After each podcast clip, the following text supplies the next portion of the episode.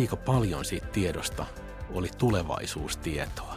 Ja se oli yksi kannustin, että hei, lähdetään katsoa, että löydetäänkö me tästä tulevaisuudesta jotain vielä enemmän. Tervetuloa Pelastetaan strategiaohjelman pariin.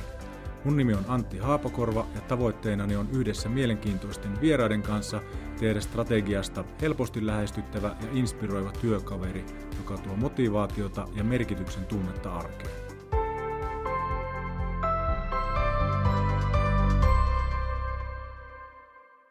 Tänään juttelemme tulevaisuusorientoituneesta ja ennakoivasta strategiatyöstä ja vieraana minulla on Kai Kaasalainen. Tosi paljon tervetuloa. Kiitos Antti, mukava olla täällä. Tota, sä oot yhtä aikaa ajatusjohtaja ja Tamron toimitusjohtaja, niin kumpaa sä oot enemmän? Jaa, kyllä mä oon ihan se kaitsu, joka on semmoinen monipuolinen ihminen ja monta rautaa tulessa. Ja, ja tota, se on semmoinen hybridikokonaisuus. Kerettiin tuossa, tuossa tota, rupaatella hetkeä, niin kun laitettiin tallennus päälle, niin kävi ilmi, että sulla on projekteja, projekteja meneillään parhaillaan monenlaisia, monella rintamalla. Kyllä. Hei, tota, olisi kauhean kiva kuulla vähän sinun omasta taustasta, miten sä oot tullut tähän pisteeseen ja, ja, ja milloin sinusta tuli tulevaisuus orientoitunut vai ootko sä ollut sitä aina? No kyllä, kun on kysymyksesi jossain vaiheessa näin, että mitä tämä, mitä, mikä oma tausta on, niin kyllä mä oon ollut aina semmoinen, että mä oon kiinnostanut tulevaisuus. Joskus aikoinaan 80-luvun alkupuolella, kun vielä PC-täkään ei ollut julkistettu, niin mä silloin olin kiinnostunut tietotekniikasta ja tuli tehtyä parikymmentä vuotta IT-alalla töitä ja toisaalta sitten aina mieli katsoo eteenpäin ja jossain vaiheessa vaihdoin sitten terveysalalle ja tosiaan 16 vuotta reilut tullut Tamrossa sitten vietettyä aikaa ja toimitusjohtajana siellä. Joo. Tota, tämä tulevaisuusorientoituneisuus ja ajatusjohtajuus muodostaa niin hyvän parivaljakon ja sä oot puhunut tästä ajatusjohtajuudesta ja pakko sanoa tähän väliin tuolta Bonfiren Laura Pääkköseltä terveisiä sinulle. Kiitos. Hän käski heittää todellakin periä kysymyksiä. Hyvä Laura. Mutta mennäisin kysyä sitä, että, että miten yritys voi tulla ajatusjohtajaksi vai voiko se? Vai tarvitsetko aina ensin se ihmisen sinne taustalle? Tuo on hirveän hyvä kysymys, koska jos ihan pikkasen poikkeaa teemasta, niin tänä päivänä puhutaan myös paljon arvoista. Mä joskus pilke silmäkulmassa haastanut, että voiko yrityksellä olla arvoja, koska yrityshän on vaan siis jotakin, joku juridinen juttu. Viime kädessä ne on ne ihmiset ja ihmisillä on arvot. Yhtä lailla tässä ajatusjohtajuus. Yritys on vain jotakin rakenteita, ei siellä hirveästi ole ajatuksia tai jotain muuta. Kyllä ne ihmiset siellä ratkaisee. Mm. Ja sitä tärkeämpää, että mitä yhtenäisempi ajatus siitä jostakin, mitä halutaan saada aikaa on, ja varsinkin jos johto vielä sitä tukee. Niinpä. Tuossa oli toisessa jaksossa vieraana Sitralta Katri Vataja ja hänen kanssa muun muassa keskusteltiin siitä, että yrityksiltä yhä enemmän tänä päivänä odotetaankin sitä, että ne on jotain mieltä asioista. Joo, joo. Tuohon ehkä vielä sellainen, että kun puhutaan ajatusjohtajuudesta, niin ö, on käyttänyt sellaista termiä, että ylipäätään siinä, että ö, on jotain ajatusjohtajuutta, niin se ei ole ehkä kauhean rakentavaa, jos se on sellaista, että yritetään tyrkyttää jotain omaa mielipidettä, vaan, mm. vaan sitä sanaa purkaa, niin siinähän on se johtava ajatus. Mm. Eli pitäisi olla ihan oikeasti jotain sellaista, että tämä ajatus on jotenkin oivaltava ja tuo tähän yhteisöön jotakin sellaista ja toimialalle tai mikä ikinä se konteksti onkaan ja innostaa mm. muitakin. Se on, se on ehkä sellainen oleellinen juttu siellä. Näinpä. Tuota, olisi kiva kuulla Tamrosta vielä vähän lisää. Te kerrotte nettisivuillanne, että Tamron tehtävänä on toimittaa terveyttä ja roolimme lääkehuollossa on huolehtia lääkkeiden vaatimusten mukaisesta varastoinnista ja jakelusta asiakkaille. Mulla heräsi heti kysymystä, miten terveyttä toimitetaan? Joo, toi liittyy sellaiseen meidän strategiseen ajatteluun ja kun pitää nopeasti kiteyttää jotakin, niin me ollaan oltu siis yli 126 vuotta lääketukkuna. Tuollainen 55-60 prosenttia Suomessa käytettävistä lääkkeistä menee meidän kautta, mutta me tuossa jo 6-7 vuotta sitten muutettiin tavallaan strategiaa, että me ei haluta pelkästään rajoittua siihen, vaan me nähdään tällainen niin kuin terveyden arvoketju ja tämä toimitamme terveyttä liittyy siihen ajatteluun. Ja se terveyden arvoketju ajatuksena, että siellä jossain päin maailmaa on tutkijoita, jotka miettii, että miten voidaan sairauksia ehkäistä tai uusia hoitomuotoja tai lääkkeitä ja toisessa päässä on ihan tavallinen ihminen, kuluttaja. Ja me lähdettiin katsoa, että mitä me voidaan siellä, siellä tehdä. Ja mm. tänä päivänä me ollaan tutki, tukemassa muun muassa tutkimusta tällaisen real world data, real world evidence-tyyppisillä tutkimuksilla ja kotihoidossa tuotu robotiikkaa, joka jakaa siellä lääkkeet ja säästää hurjasti hoitajakäyntejä ja potilaat on tyytyväisempiä. Tämä on tavallaan sitä terveyden toimittaminen. Meillä on hirveän moniala. Se liittyy tietoon, digitaalisuuteen ja kaikkeen muuhun sen meidän ydintehtävän lisäksi. Jep. Tota, te kaiketi teette Tammorolla myös tulevaisuustyötä hyvin systemaattisella ja proaktiivisella otteella. Kerro vähän teidän niin prosessista ja toimintatavoista tässä. Joo, me lähdettiin liikkeelle itse asiassa oli joskus 2015 jo, ja silloin jo ajateltiin, että tämä toimiala on, on niin kuin jonkunmoisessa muutoksessa. No, muutoshan on siitä vaan kiihtynyt, ja hmm lähdin itse tutkimaan ja katsomaan sitten, että löytyisikö tähän tulevaisuuden ennakointiin jotain sellaista niin kuin plugin juttua, että tuolta niin kuin joku varmasti tänne jo keksinyt, että voidaan ottaa meidän ihan johtamistyön tueksi.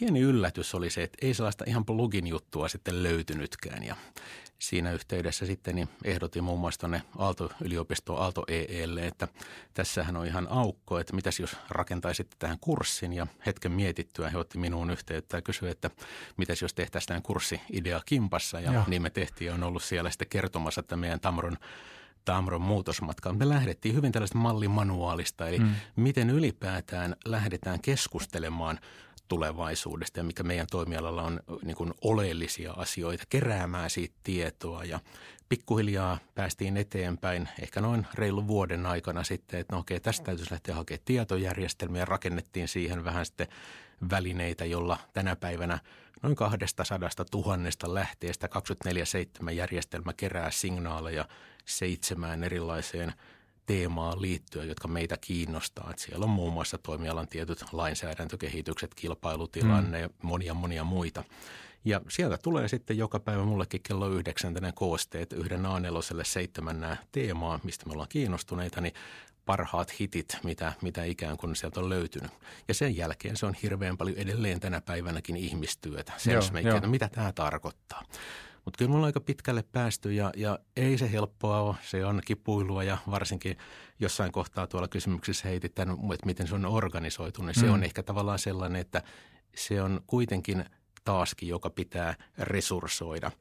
Ja, ja tota, toisaalta silloin sitten niin paljon hyötyjäkin, että me ollaan havaittu esimerkiksi tämän ensimmäisten – kokeilujemme jälkeen, jolloin mietittiin, että se on tämän johdon työkalu, johdon päätöksenteko. Että hyvä tavaton, että tätähän voi käyttää tosi moneen muuhunkin. Mm. Ja sun podcastin teemana, niin teillä on niin paljon tämä strategia. Toki niin strategiatyö, se on niin ihan, ihan merkittävä yksi käyttökohde.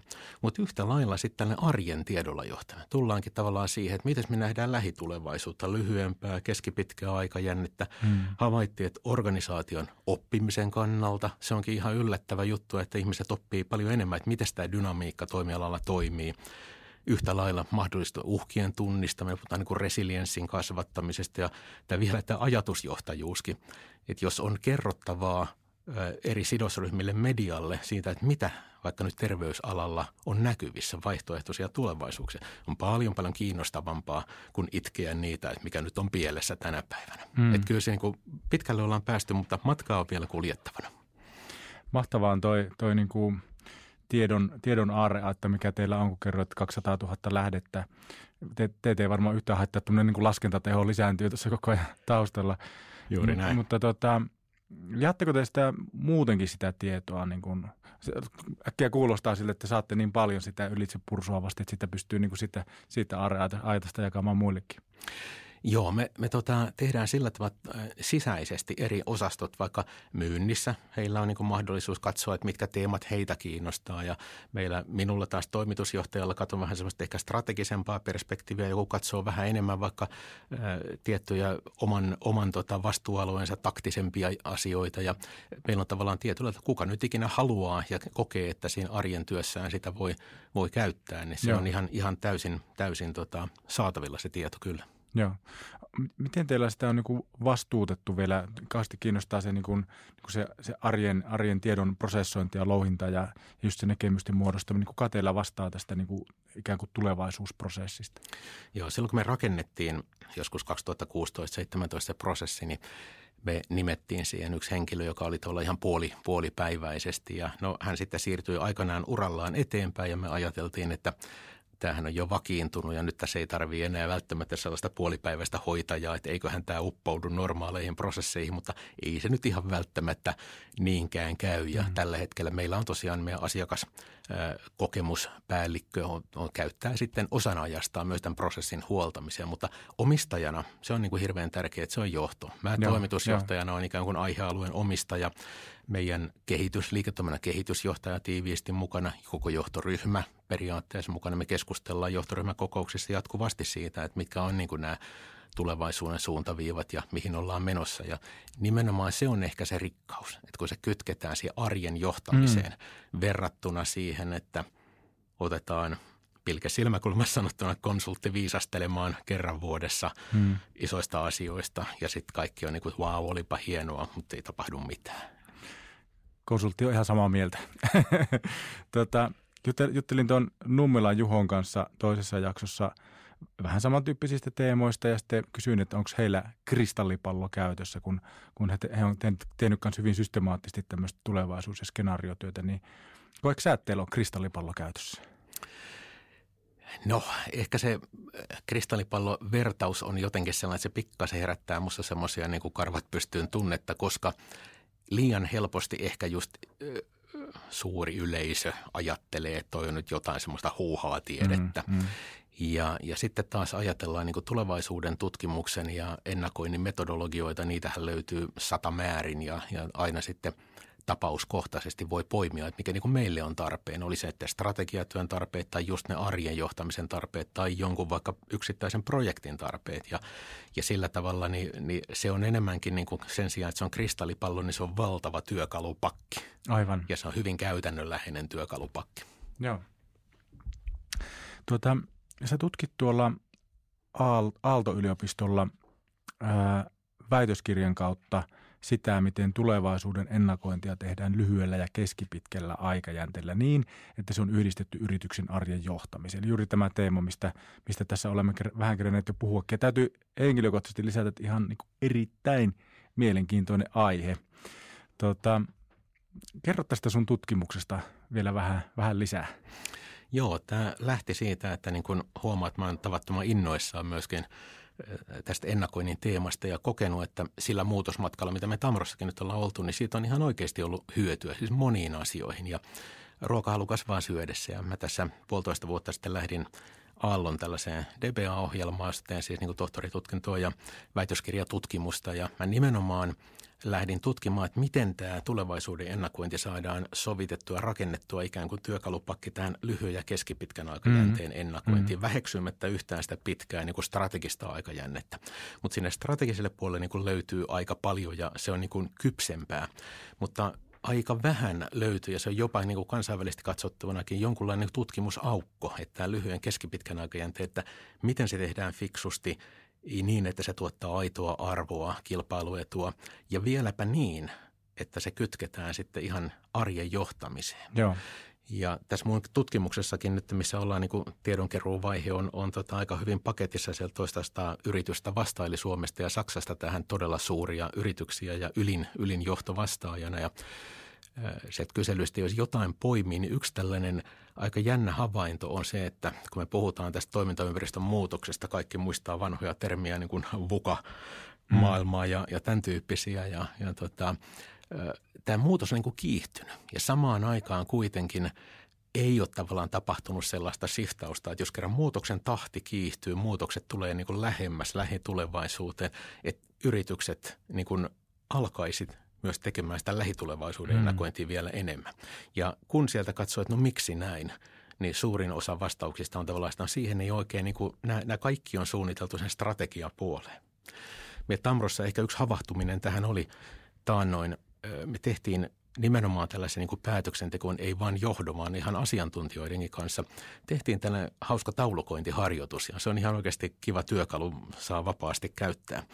Ja me kysyttiin aika monilta ihmisiltä, että piirräpäs niin Excel-taulukkoon vaikka ihan ensimmäiseen sarakkeeseen, että mitä päätöksiä sä teet niin työssä, työhön mm. liittyen päivittäin, viikoittain, kuukausittain, vuosittain. Mm. Sitten piirrä seuraavaan sarakkeeseen, kirjoita sinne, että minkä tiedon valossa sä teet näitä päätöksiä. Ja sitten se kolmas sarake, niin kuin unelma, että jos sulla olisi vielä jotain tietoa, mitä sulla ei tänä päivänä ole, olisikin käytettävissä, niin sellaisia, mikä parantaisi vielä sitä päätöksen niin kuin osuvuutta ja, ja niin kuin laatua, niin mitä ne tiedot olisi. Hmm. Ja tämä harjoitus auttoi meitä hurjan paljon ylipäätään niin kuin tiedonhallinnassa ja, ja järjestelmien kehityksessä, mutta se toi myös sen niin kuin oivalluksen, että aika paljon siitä tiedosta oli tulevaisuustietoa. Ja se oli yksi kannustin, että hei, lähdetään katsoa, että löydetäänkö me tästä tulevaisuudesta itsekin jotain, jotain vielä enemmän. Joo. Toi on tota, niin kuin sanottua, tosi, tosi kiehtova teema ja just se havainto siitä, että niin kuin lyhyen ja keskipitkän tähtäimen tarkastelussa on, on vähän niin kuin tutkimusaukko tässä tulevaisuustutkimuksen ja strategiatyön viitekehyksissä. Tuossa tulee väkisinkin se ajatus, että niin kuin kerroit, että maailman muutosnopeus kiihtyy, vaikka se on vähän sellainen mantrakin, mutta näin tosiasiassa aidosti Kyllä, käy. Joo.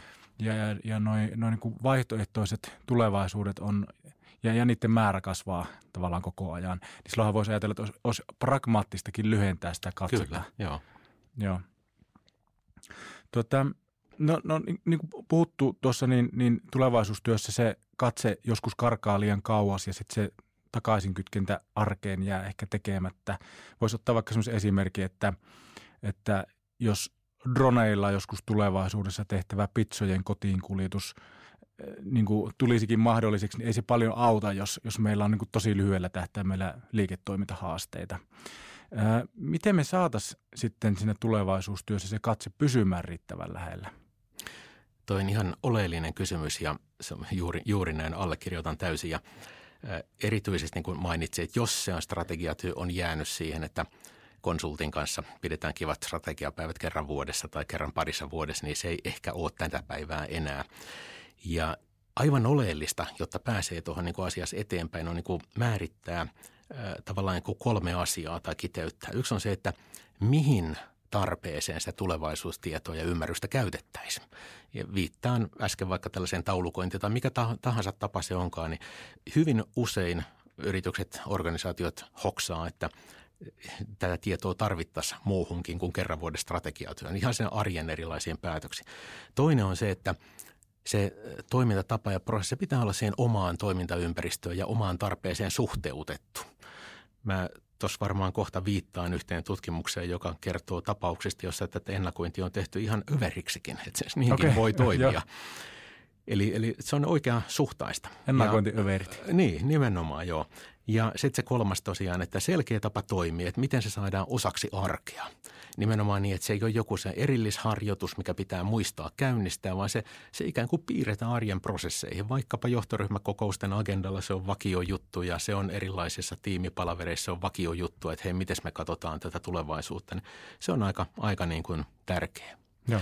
Ja tuohon vielä ehkä mainitsin tämän puhutaan tosiaan Vukasta, niin nyt tuolla tieteellisessä tutkimuksessa, niin siellä jopa tässä jokin aika sitten eräs tutkija toi tällaisen uuden viitekehyksen. Hän totesi, että Vuka, joka on siis tämä niin kuin epävakaa, kompleksinen ja epäselvä ja niin poispäin mm. toimintaympäristökuvaus, niin se ei ollenkaan riittävä enää tähän niin kuin nykyisen maailmaan. Ja hän toi tällaisen viitekehyksen kuin Bunny, ja, ja Tämä on niin kuin B, niin kuin brittle hauras ja hmm. A on tällainen anxious, eli, eli tota, tavallaan liittyy siihen kova pelko yleensäkin, hmm. että kun muutoksia on paljon, niin uskalletaanko me tehdä päätöksiä ja ja tota, N non-lineaari, tavallaan se, että on vaikea enää hahmottaa, että mikä on niin kuin syy ja seuraus, että onko asioilla Joo. yleensä kytkeestä. Ja, ja viimeisenä sitten tämä, tämä I, eli incomprehensible, ja, eli tänne asiat on niin kuin hyvin vaikeita, jopa mahdottomia ymmärtää. Ja, ja tuo, tämä on niin kuin musta aika hyvä kuvaus siitä, että kyllä tämä maailma ihan oikeasti, kun ajatellaan, mitä meilläkin ympärillä tapahtuu. Euroopassa sotia ja on energiakriisiä ja whatever voi mm. tapahtua, niin kyllä siinä on hyvä vaan niin kuin miettiä, että miten tätä niin kuin systemaattisesti itse katsoisi eteenpäin. Totta. Aivan uusi, uusi termi tämä bunny. Joo. Sitä vois, saakohan sillä tuota teinien keskuudessa respektiä jo, jos sitä käyttää? Kyllä kannattaa, ehdottomasti. en voi ottaa kantaa, että tilanne on niin bani. Joo. Tota, sä viittasit Aalto EEn sivuilla yhdessä tekstissä siihen, että strategisessa ennakoinnissa valveutuneiden yritysten EBITDA on tutkitusti 33 prosenttia suurempi kuin keskiarvoyritysten ja tulevaisuuteen varautuneiden yritysten kasvu on 200 prosenttia verrattuna keskiarvoyrityksiin. Mitä näissä edelläkävijä yrityksissä tehdään sitten niin kuin konkreettisesti eri tavoin? Joo, tämä liittyy semmoisen tulevaisuuden tutkijoiden tänne Rene Rohrback ja, ja Kum teki, teki, ja se oli aika isoja yrityksiä. Se oli tällaisia jopa yli 100 miljoonan euron liikevaihdon yrityksiä ja tällainen aika pitkä tutkimus, pitkittäistutkimus sitten ja seurattiin, että jaettiin näitä yrityksiä tällaisiin kategorioihin. Eli ihan ekana on tavallaan referenssiryhmä, joka nyt on niin kuin niin sanotusti normaali, te, ne ei tee, tee, tee tota, no, tässä nyt mitenkään niin kuin mitään ihmeellistä. Sitten oli sellainen niin kuin yritykset, jotka on tosi taitavia soveltaa sitä tulevaisuuden ennakointia. Se on niin kuin tällainen oleellinen ryhmä. Sitten oli sellaisia, jotka on tällaisia niin kuin neuroottisia, jolla tarkoitettiin, että ne on ottanut tämän vähän niin kuin liian vakavasti. Ne tekee sitä niin kuin ihan överiksi. Et, et se on niin kuin mukaan maailman pelastus, että tehdään vain niin kuin tällaista. Sitten oli tällaisia niin kuin vulnerable, joka oli tavallaan niin kuin haavoittuvia, eli yrityksiä, jotka ei ole niin kuin tajunnut, että hei, toimintaympäristö muuttuu ja, ja ne ei ollenkaan niin kuin tee riittävästi sitä ennakointia. Ja sitten oli tällainen vielä in danger, joka on tavallaan, että ne, ne on niin kuin ihan pihalla kaikesta, mm. ne, ne ei niin kuin mm. ylipäätään ymmärrä tästä. Ja nyt jos me verrattiin tällaista niin vertailuryhmäyrityksiä yleensä ja sitten näitä, jotka tekee oikeassa suhteessa, niin toden totta siellä oli tosiaan se yli 30 prosenttia parempi tulos ja, ja tavallaan niin kuin osoitettu, että se, se, se on niin kuin relevantti kytkös tähän ennakointitoimintaan. Ja yhtä lailla sitten markkina-arvon kasvu, niin tosiaan niin kuin 200 prosenttia verrattuna niin kuin muihin yrityksiin. Sitten se oli aika jännä, että täällä oli näitä, näitä muun muassa nämä neuroottiset yritykset, niin nimenomaan tässä markkina-arvon kasvussa, niin, eli jotka tekee siis överiksi, mm. niin niillä itse asiassa markkina-arvo laski, joka ilmeisesti heijastui jotenkin siihen, että yrityksen johdon linjauksiin ei uskota tai jotain joo, muuta. Et, et se, sekin on mahdollista. Et se oikea suhtaisuus on niin itse asiassa aika, aika tärkeää. Niin, että siinä käy sitten jo niiden kaikki tulevaisuuden tarjoamat mahdollisuudet ja skenaariot sitten jo niin alkaa sekoittaa. Ja... Niin, niin joo. kyllä. Vaikuttava strategia muuttuu teoiksi. Poimi vinkit käytännönläheiseen strategiatyöhön oppaastamme osoitteessa talentre.fi kautta lataa viiva strategiaopas. No nämä ennakoinnin hyödyt vaikuttaa sangen ilmeisiltä tätäkin kertomaasi vasten. Öö, mitkä olisi sellaisia hyviä kysymyksiä, että jos haluaa lähteä viemään strategista ennakointia eteenpäin, jos ollaan, ollaan kypsyysasteessa vaikka vielä, vielä enemmän sillä ensimmäisellä sport, niin kuin portailla. Miten, miten tämmöinen niin semmoinen simppeli strategisen ennakoinnin prosessi voisi edetä?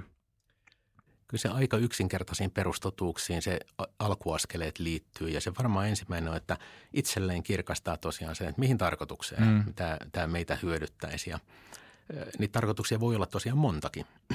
Se voi olla sitä strategiaa, mutta se voi olla yhtä lailla arjen johtamiseen tai luovimiseen jossain. Tai vaikkapa, just mainitsin, että parhaimmillaan vaikka johonkin niin kuin vaikuttamistoimintaan tämä tuo syötettä. Että miten halutaan tehdä vaikka oman toimialan ohjaamista oikeaan suuntaan. Että se tarkoitus on tosi tärkeä. Ja, ja toinen on sitten se, että se on kuitenkin oppimismatka, että ei ole joku tällainen, että nyt mennään ja ostetaan yksi kappale ennakointiosaamista, vaan kyllä se on niin kuin organisaation kyvykkyyttä, jota pitää rakentaa pitkäjänteisesti. Aivan. Ja varmaan se lähtökysymykset on se, että mistä sitä hankitaan, miten, että, että varmaan kannattaa ihmisiä valmentaa, kouluttaa, kurssittaa ja, ja tota, rakentaa se oma prosessi, joka istuu siihen ikiomaan johtamisjärjestelmään, mm. niin että se olisi tavallaan sitä mm. osa arkea. Ja silloin tullaan tavallaan, että miten tämä resurssoidaan, miten se niin kuin prosessimalleissa rakennetaan niin, että se todella jalkautuu sinne ihan, ihan niin kuin arjen toiminnaksi. Siinä on ehkä semmoisia hyvin käytännönläheisiä ensimmäisiä Joo. askeleita. Kiitos, tuolla, tuolla pääsee jo liikenteeseen. Miten toimiko tämmöiset niin perustyökalut, tutut Pestel-analyysit, Porterin kilpailuvoimat, Gartnerin hypekäyrät, tämän tyyppiset edelleen? Mitä, mitä tuota, tämmöisiä konkreettisia työkaluja sä suosittelisit? No noin mainitsemasi, ne toimii varmaan ehkä sellaisessa työkalussa, että kun miettii, että, että mitkä tavallaan toimintaympäristön muuttujat on itselle relevantteja. Mm. Jo, joillekin se saattaa olla vaikka joku lainsäädäntökehikka, toisille saattaa olla kilpailu ja niitä on niin kuin paljon erilaisia, niin noin hyviä siihen. Mutta sitten taas jos ajatellaan ihan oikeasta ennakointityötä, niin menetelmiähän on, on tosi paljon, jopa, jopa satoja. Tuolla on tosiaan suomenkielinen kirjakin, tällainen tulevaisuuden tutkimus tutuksi. Taitaa olla Turun yliopiston julkaisu, aika paksu Pumaska saa ihan ilmaiseksi pdf-nä ladata by the way, että kannattaa katsoa. Siellä on erittäin hyvin menetelmiä kerrottuna ja kuvattu niiden käyttöesimerkkejä. Mutta kyllä mä lähtisin siitä, että hyvin tuttu kaikille on vaikka joku skenaariotyypille, mm. skenaariomenetelmä, trendianalyysiä – sitten aika moni yritys on harjoittanut, ainakin itse missä on ollut, ollut tähän, niin melkein kaikilla on joku advisory board, jossa on vähän asiakkaita sun muita. Sitten advisory boardista on hirveän lyhyt matka vaikka tällaiseen Delphi-menetelmään, missä otetaankin niin kuin systemaattisella työtavalla, katsotaan tiettyjä tulevaisuuden kehityskulkuja. Ja kyllä nyt menetelmiä niin kuin löytyy ja, ja niitä, niistä se ei jää kiinni. Se on ehkä enemmän tavallaan, että mikä on kulloinkin se oikea ja, ja mitä kannattaa soveltaa. Ei, ei ole tavallaan yhtä työkalua, joka kattaa kaiken. Se on totta. Ja, ja nykyään niitä löytyy helposti, kun avaa vaan tuota Kyllä. Google ja alkaa naputtaa. Niin. Ja mainitsit jossain vaiheessa Sitran, niin Sitrahan on meillä niin kuin erinomainen tällainen julkishallinnon organisaatio, josta löytyy tota tulevaisuuspelikortteja ja ties mitä erilaisia viitekehyksiä ja, ja ne on hirveän hyvä. Sitran painopiste on aika usein on siinä vähän pidemmän aikajänteen mm. ennakoinnissa, mutta siihen niin kuin nimenomaan erinomaisia ja ihan ilmaisia työkaluja löytyy. Niinpä.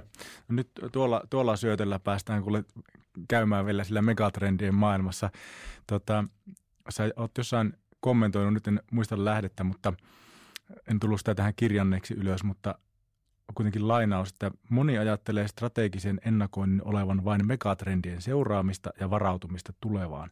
Sanon toisinaan kiusallanikin, että älä sorru megatrendi hömppään.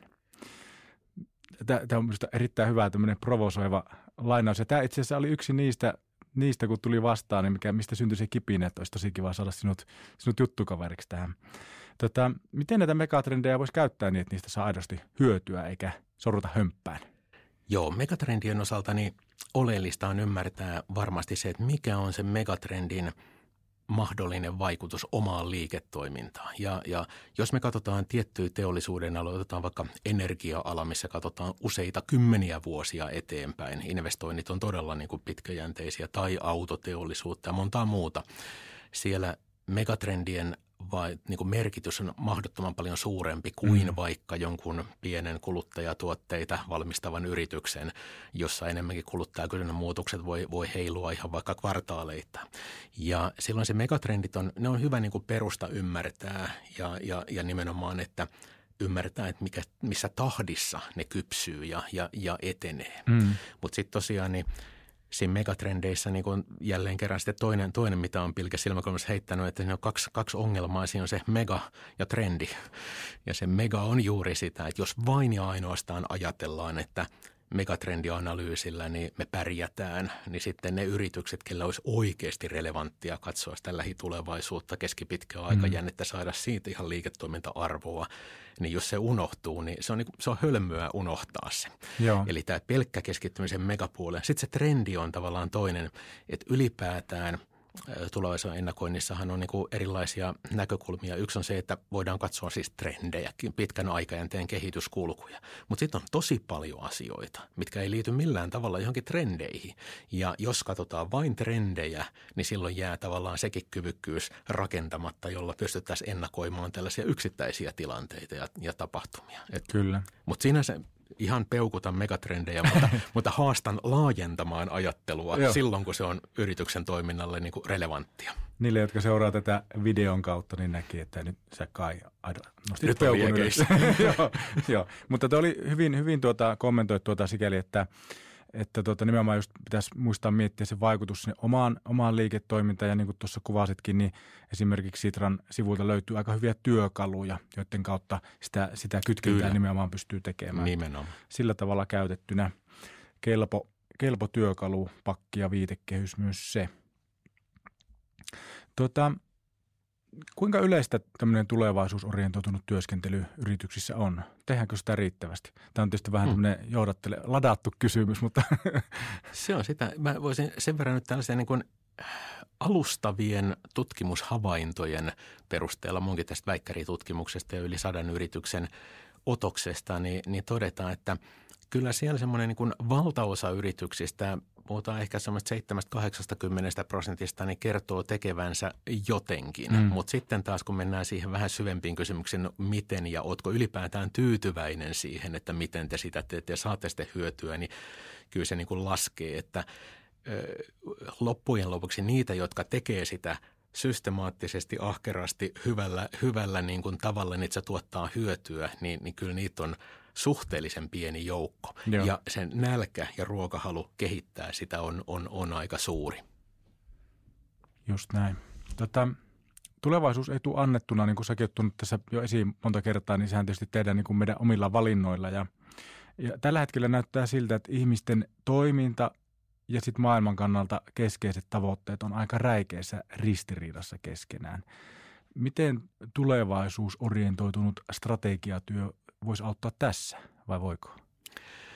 Kyllä se voi varmasti auttaa ja, ja tota, ylipäätään tuossa, että – kun katsoo tätä meidän toimintaympäristöä, niin kyllähän tämä varsinkin globaalit huolet, turvallisuusasiat, ilmastoasiat, erilainen polarisaatio, niin huolettaa. Ja samaan aikaan taas me nähdään niin valtavan paljon mahdollisuuksia erityisesti niin kuin digitalisaation kanssa. Ja, ja tota, kyllä mä niin kuin näen, että tällaisessa tilanteessa niin ihan yhteiskunnallisesti oli sitten niin kuin – niin, että siellä on mukana poliittiset päättäjät, yhteiskunnan päättäjät tai sitten katsottiin yrityskoopilla, niin kaikilla näillä eri tasoilla, niin ylipäätään sen tulevaisuuskeskustelun rakentaminen ja kiihdyttäminen, että puhutaan enemmän niin kuin tietopohjaisesti, siis sillä tavalla, että ei, ne ole vaan niin kuin mielipiteitä mm. ja, ja, ja tuntumia, että mun mielestä nämä asiat on nämä, vaan haetaan niin kuin välineillä ja tulevaisuuden tutkimuksen kauttakin apua siihen keskusteluun ja, ja tuodaan ne arvomaailmat ja, ja rakennetaan sitä tulevaisuutta. Ja Sitralla on taas jälleen kerran, jos heihin viittaa, niin muista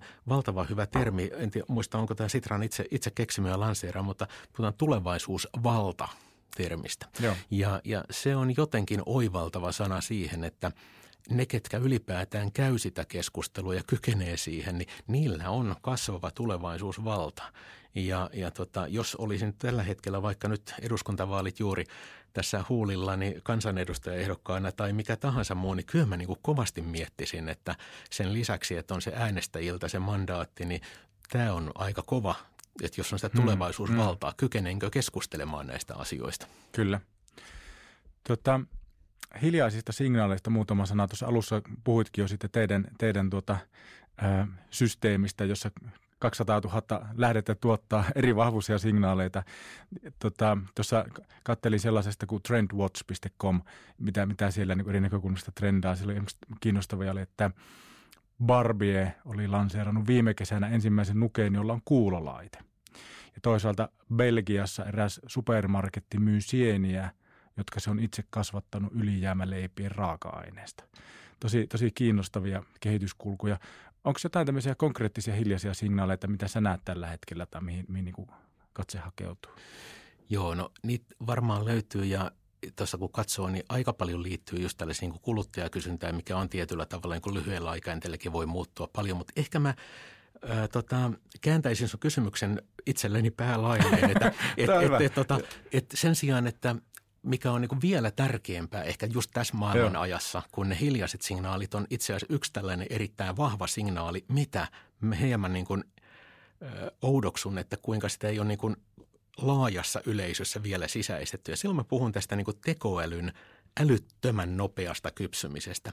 Eli jos me ajatellaan vielä viime vuoden lopulla oltiin tilanteessa tuolla syksyllä, jossa niin kuin mekin konsultteja kävi meillä Tamrossa ja yrittävät myydä tekoälyprojekteja. Se kun kysyy, että no kerro mulle, että missä me voitaisiin näitä ihan oikeasti niin soveltaa, että onko jotain niin kuin evidenssiä, niin aika lailla mennään semmoisiin niin kuin ylätason pilvijuttuihin sitten.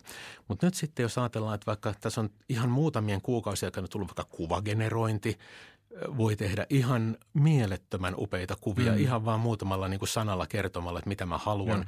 Tai äh, ChatGPT joka auttaa arjen asioissa ihan valtavasti. Et esimerkiksi mun väikkärityötä, kun tässä muutama ilta sitten tein ja halusin, että mä haluan löytää tästä ja tästä erityisestä näkövinkkelistä, joka on semmoinen aika niin kuin kapea näkövinkkeli, että kuka tästä on tehnyt tutkimuksia ja, ja niin poispäin. Mä kirjoitin ChatGPTlle, että hei kerros, kuvasin, niin kuin, että mikä se mun lähestymiskulma on ja ketkä on niin kuin maailman johtavat tutkijat, jotka on tästä näkökulmasta nimenomaan tutkinut.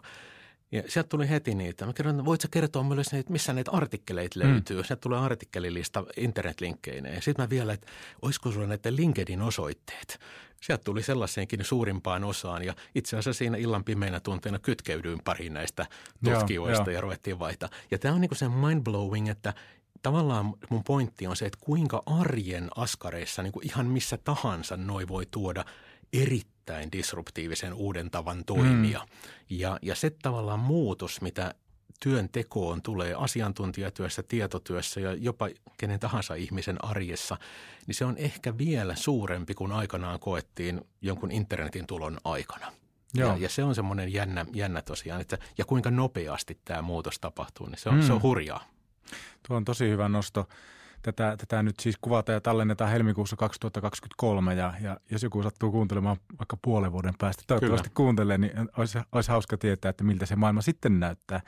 Mutta toi esimerkkisi oli tosi oivallinen meillä sopivasti yksi, yksi kollega tekee myös väitöskirjaa myös strategisesta teemasta ja oli, hänellä oli myös juuri sama kokemus. Hän laittoi WhatsAppin kuvakaappauksella vastaavaa niin lähteiden hakemiseen liittyvää duunia ja kommentti oli vaan, että taisin just säästää aika paljon aikaa. Kyllä, joo ja sitten ihan käytännön juttuna, että esimerkiksi meillä meidän Tamron markkinoinnin ja viestin kanssa, viestinnän kanssa on sovittu, että kokeillaan että onnistutaanko me vaikka sisäisen viestinnän tarvitsemat kuvamateriaalit sen sijaan, että me teetetään ne jossain kuvatoimistossa, niin tekemään tekoälyllä itse. Vaikka kesään hmm. mennessä, että vähintään puolet niistä on itse tehtyjä ja Joo. innoissaan haasteutettu vastaan. Eli, eli tota, tämmöisen niin kuin hiljaisen signaalin lisäksi nostit tämmöisen huutavan signaalin. Kyllä, joo. joo. No kristallipalloa meillä ei ole, niin kuin todettiin, mutta jos tämmöinen niin yhteen, yhteenvetävänä kysymyksenä vielä heittäisi, että nyt kun katsot tulevaisuuteen, niin, niin mitä on vielä sellaisia asioita, millä ei ainakaan kannata nyt ummistaa silmiä? Ehkä tämän, tämän tekoälyn lisäksi, onko jotain muuta vielä sellaista, mitä kannattaisi niin kuin, tavallaan lähestulkoon jokaisen yrityksen ottaa huomioon jollain hmm. tavalla? No itse asiassa mä menisin siihen koko tämänkin tapaamisemme niin kuin fundamenttiin, että miten yrityksessä nähdään – tulevaisuuden ennakointi ja sen merkitys. Pidetäänkö sitä sellaisena, että okei, se on yksi johtamisen niin kuin pieni osa-alue, josta on niin kuin kiva olla, olla tota, tietoinen ja harrastellaan sitä ehkä vähän enemmän, vai nähdäänkö se, että todella tässä niin kuin aika disruptiivisesti muuttuvassa maailmassa, niin se on ehkä se jopa se pelastusrengas. Ja se voi olla niin, kuin niin valtava, että, että joku kilpailija menee ohi niin kuin valovuotta, valovuoden nopeudella tos, jos ei, jos ei tota, me olla niin kuin mukana. Ja ylipäätään tällä niin tulevaisuuslukutaidon, tulevaisuuden lukutaidon ja ennakointikyvyn ja, ja tämän tulevaisuusvallan kombo, niin sen merkitys johtamisessa, jos sitä merkitystä ei ymmärretä, mm. niin, niin tota, se on aika vaara momentti. Tota, äh, jos olit tämmöisen filosofisen kysymyksen loppuun, että kun tämä maailma on tosi monessa mielessä hyvin kaoottisessa ja ennalta arvaamattomassa tilassa, niin voittaako lopulta pimeys vai valo? Kyllä valo voittaa. Kyllä mä uskon ihan, ihan vilpittömästi, että valo voittaa ja me nähdään tosiaan paljon erilaisia – ikäviä asioita, mm. mutta kyllä niin kuin kaiken kaikkiaan se, niin kuin, että, että maailmassa tapahtuu niin paljon myöskin hyvää. Ja ehkä tämä median ö, halu tarttua niihin raflaaviin otsikoihin luo meillekin välillä vähän synkkää kuvaa, mutta kyllä on niin kuin valtavia hienoja mahdollisuuksia, joista kannattaa olla innoissaan. Kyllä, mä oon ihan täysin samaa mieltä. Hei tota, kiitos tosi paljon, että tulit juttelemaan. Mä tunnen, että haluaisin jatkaa tätä vielä, vielä pitkästikin, mutta, mutta tuota, ainakin jään erittäin suurella innolla odottamaan niitä sinun väitöskirjan seuraavia äh, niin kuin näkymiä ja, ja mitä sieltä sitten tulee lopputuotoksena ulos ja, ja tuota, tosi kiinnostava aihe. Ja tuota, sulla oli vielä lopputerveistä. Joo, tässä maaliskuun nurkilla julkaisen nyt sellaisen uuden nettisaitin nimeltä Foresight Factory ja siitä tulee myöskin sitten asiaan kuuluvat somekanavat ja se on sellainen kanava, mihin toivotan – tässäkin kuulijat ja katsojat tervetulleeksi katsoa tätä tulevaisuuden ennakointiin, johtamiseen ja sen erilaisiin ilmiöihin liittyviä kirja, kirjoituksia ja, ja julkaisen omia tutkimustuloksia niin siellä, mutta mulla tulee olemaan myös studiovieraita ja, ja tulevaisuuden tutkijoita, yritysjohtajia, joista me keskustellaan näistä samoista aiheista ja, ja se sisältö lähtee tuosta maaliskuusta nyt sitten rakentumaan ja täydentymään. Tervetuloa linjoille. Kiitos. Nyt mä ymmärrän, kun sä tuossa aluksi, ennen kuin, ennen kuin laitettiin tallennus päälle, niin kerroit sitten vajasta, vajaan 34 man caveista. Nyt Aivan. mä alan ymmärtää, että mitä varten se on rakennettu. Kyllä, ikioma studio on kova juttu. On, kyllä, iski studiokateus. Tota, toisen kerran vielä tosi paljon kiitoksia, kun pääsit tulemaan ja oikein mukavaa kevään jatkoa. Sitä samaa sinulle ja kiitoksia. Kiitos.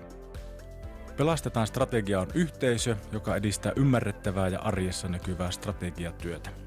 Lue lisää osoitteessa pelastetaanstrategia.fi ja liity mukaan Pelastuspartioon Facebookissa. Suorat linkit löydät ohjelman lisätiedoista. Olisipa kiva saada sinutkin mukaan.